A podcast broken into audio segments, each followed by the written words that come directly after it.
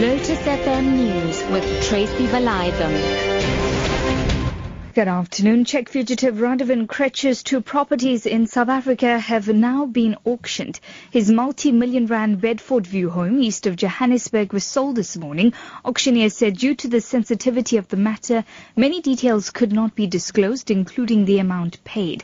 Another house at an undisclosed venue was auctioned this afternoon. In August, the High Court in Johannesburg found Krejcir guilty of attempted murder, kidnapping and dealing in drugs. He's yet to be sentenced. Krejcir was found guilty yesterday in his home country, the Czech Republic, and sentenced to 15 years in prison in absentia for fraud and attempted murder. The country has been seeking his extradition. Three suspects have been shot dead at the KwaMashu hostel north of Durban after a shootout with the police. The men are believed to have been part of a gang that was involved in another shootout with police a week ago at Sevenoaks near Greytown in the KwaZulu-Natal Midlands, where seven suspects were shot dead. It's believed that the three suspects escaped after the incident. They were allegedly intercepted after committing a robbery at Newcastle in the northern part of the province. Provincial SAPS spokesperson Colonel Jay Naicker says police recovered three firearms with the serial numbers filed off.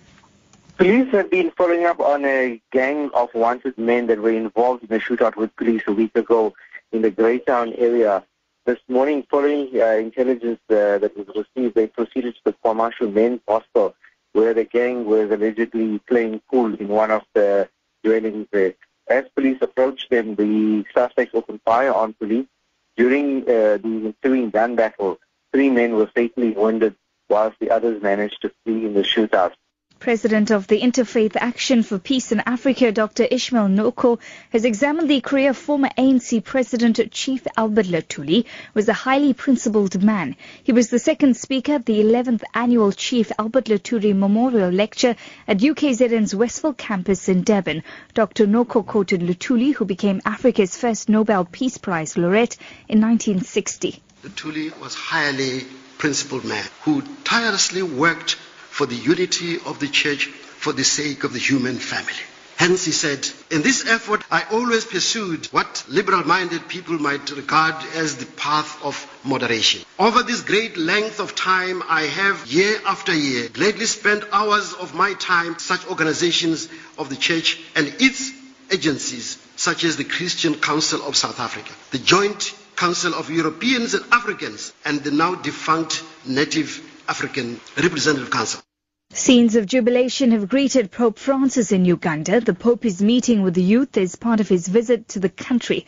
Mahlatse Gallens reports. The young people shouted Bamba as Pope Francis drove into the venue on a buggy. He was handed over children to bless as he made his way to the podium. There were some chaotic scenes as some tried to push through the barricades, trying to get close to him. A few also fainted, overwhelmed and in disbelief that the leader of the Catholic Church is here. The heat is also taking its toll on the many who have been here since morning. At 40 million, Catholics make up 42% of the country's population.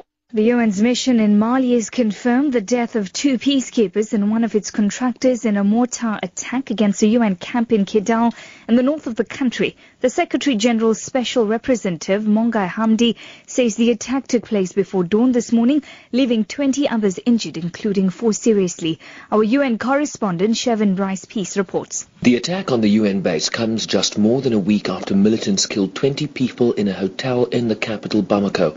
Special Representative Hamdi condemned the attack against the UN while emphasizing that they would not impede the determination of the organization to support the Malian people and the peace process underway in the country. MINUSMA is conducting medical evacuations while strengthening its security apparatus. Saturday's attack comes after Malian special forces arrested two men in connection with the earlier attack on the Radisson Blu Hotel in the capital. Sherwin Bryce-Pease SABC News, New York. The top story this hour, Czech fugitive Radovan Krejcir's two properties in South Africa have now been auctioned. His multi-million rand Bedfordview home east of Johannesburg was sold this morning. For Lotus FM News, I'm Tracy Valaydham. I'll be back with more news at 5.